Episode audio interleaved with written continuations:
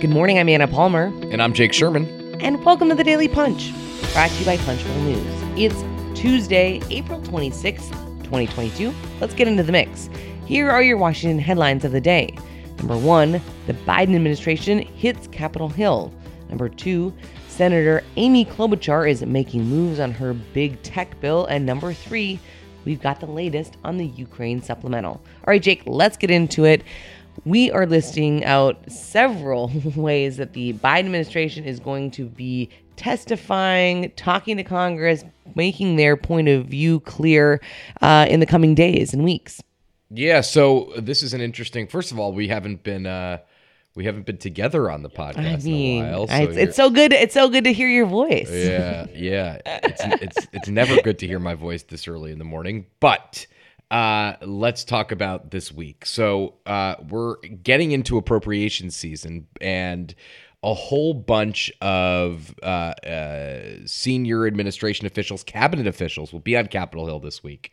Um, and ostensibly, a lot of these hearings are to testify about the 2020 about their 2023 budget requests that Congress has to fill. Um, but in reality, anytime a cabinet officials a cabinet official goes to Capitol Hill, it is a uh, referendum of sorts on the administration's policy, whether it's immigration, COVID, uh, the January sixth attacks, which was not a Biden administration policy, but nonetheless, uh, Ukraine, climate change, th- all kinds of things of that nature. So.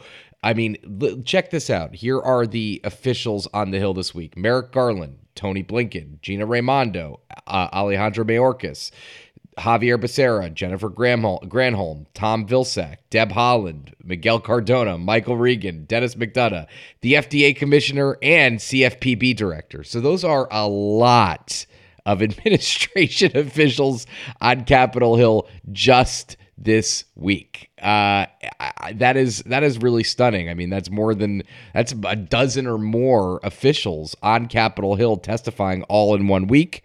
Uh, and you know there's no shortage of things to talk about from the administration whether again whether it be immigration or anything of that nature anything any policy that members of congress have issues on or questions about let's put it charitably they will be talking to the the cabinet about them uh, that that's very charitably.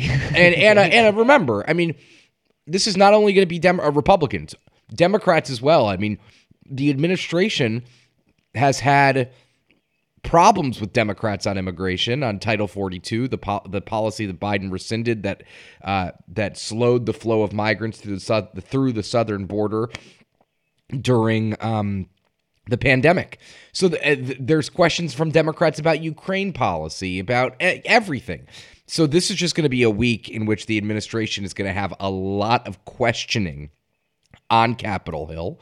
Um, and uh, it is it, it'll just be interesting to watch. Uh, hundred percent. Plus, I, I mean, I think let's just take a step back, right? So they're here to discuss appropriations. They're going to get grilled on a zillion different issues. But let's talk about this FY 2023 and the spending bills, the four corners. Um, House Appropriations Committee Chair Rosa DeLauro, Kay Granger, the Republican uh, from Texas, the ranking member, plus Senate Appropriations Committee Chair Patrick Leahy and Senator Richard Shelby are set to meet later this week on Thursday. So, this is part of that annual wrangling over spending bills, and it's just beginning, particularly in, interesting because it's an election year. So, Congress is going to have to pass a continuing resolution at some point before the end of the fiscal year. The two sides will reenact the same positions from the recently passed omnibus, and Democrats are going to be pushing for spending on social programs, while Republicans will push for more Pentagon funding.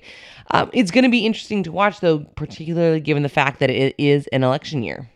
Yeah, I mean, th- this is the one thing that has to get has to get done this year, um, which is government funding.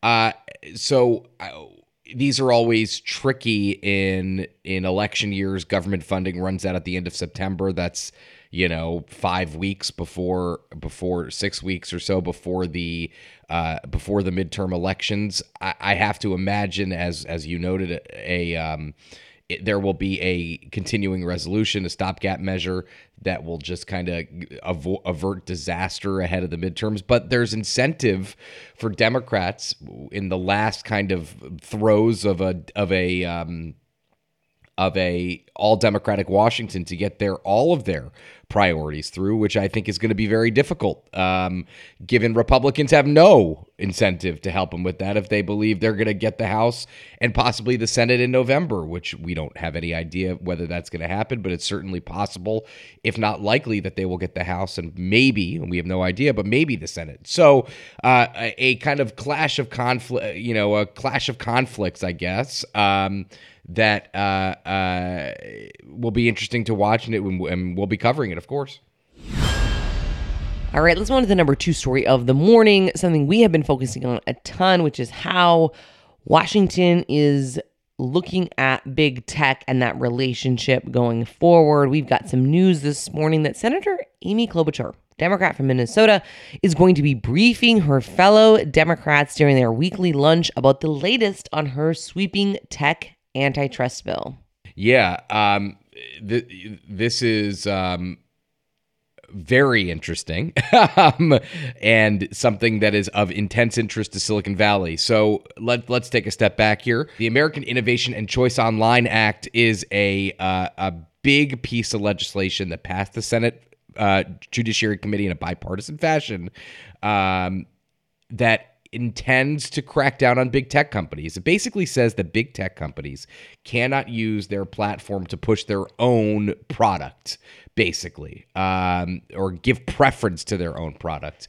You know, we've reported, Anna, that. Um, there's a coalition that's suggesting that Amazon Prime uh, will be ruined by uh, by this legislation. They're running ads across the country saying that they can't kind of exist if um, if this bill passes. Now, what Chuck Schumer has said is, all right, you want to pass this? Give me 50, give me 60 votes. Now, 50 votes would be lucky, but no, give me 60 votes.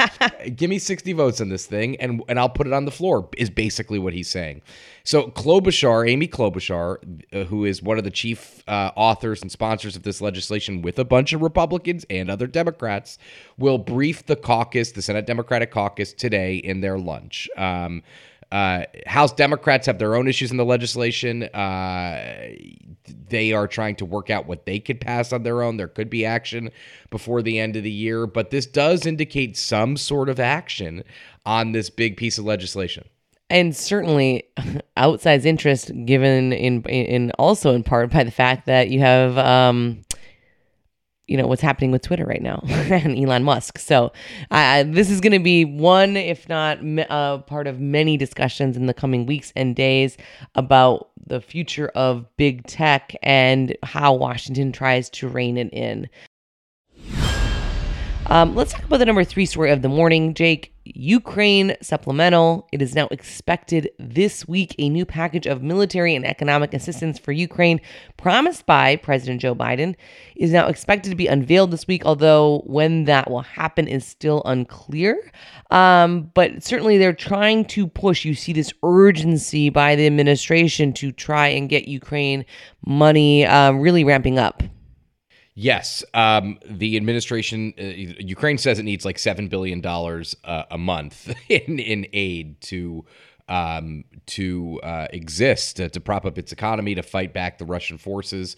The administration is expected to to send a proposal to the Hill this week, according to administration officials and Capitol Hill aides. Um, they uh, uh, quite frankly this is going to be a big it's not going to be a big fight but it's going to be a fight. Uh, they democrats are are at least interested curious about pairing it with covid relief aid which is uh, uh, which will make it more difficult but we'll expect a lot of wrangling over this in the coming weeks. Uh, eh, listen to be fair democrats said they're going to need more money for ukraine so did republicans so this is not altogether unexpected but it's certainly interesting and it'll be a big fight in the, in the coming weeks all right, and with that, thank you so much for listening. Leave us a rating and review. You can also subscribe to Punchbowl News at punchbowl.news. Have a great day and stay safe.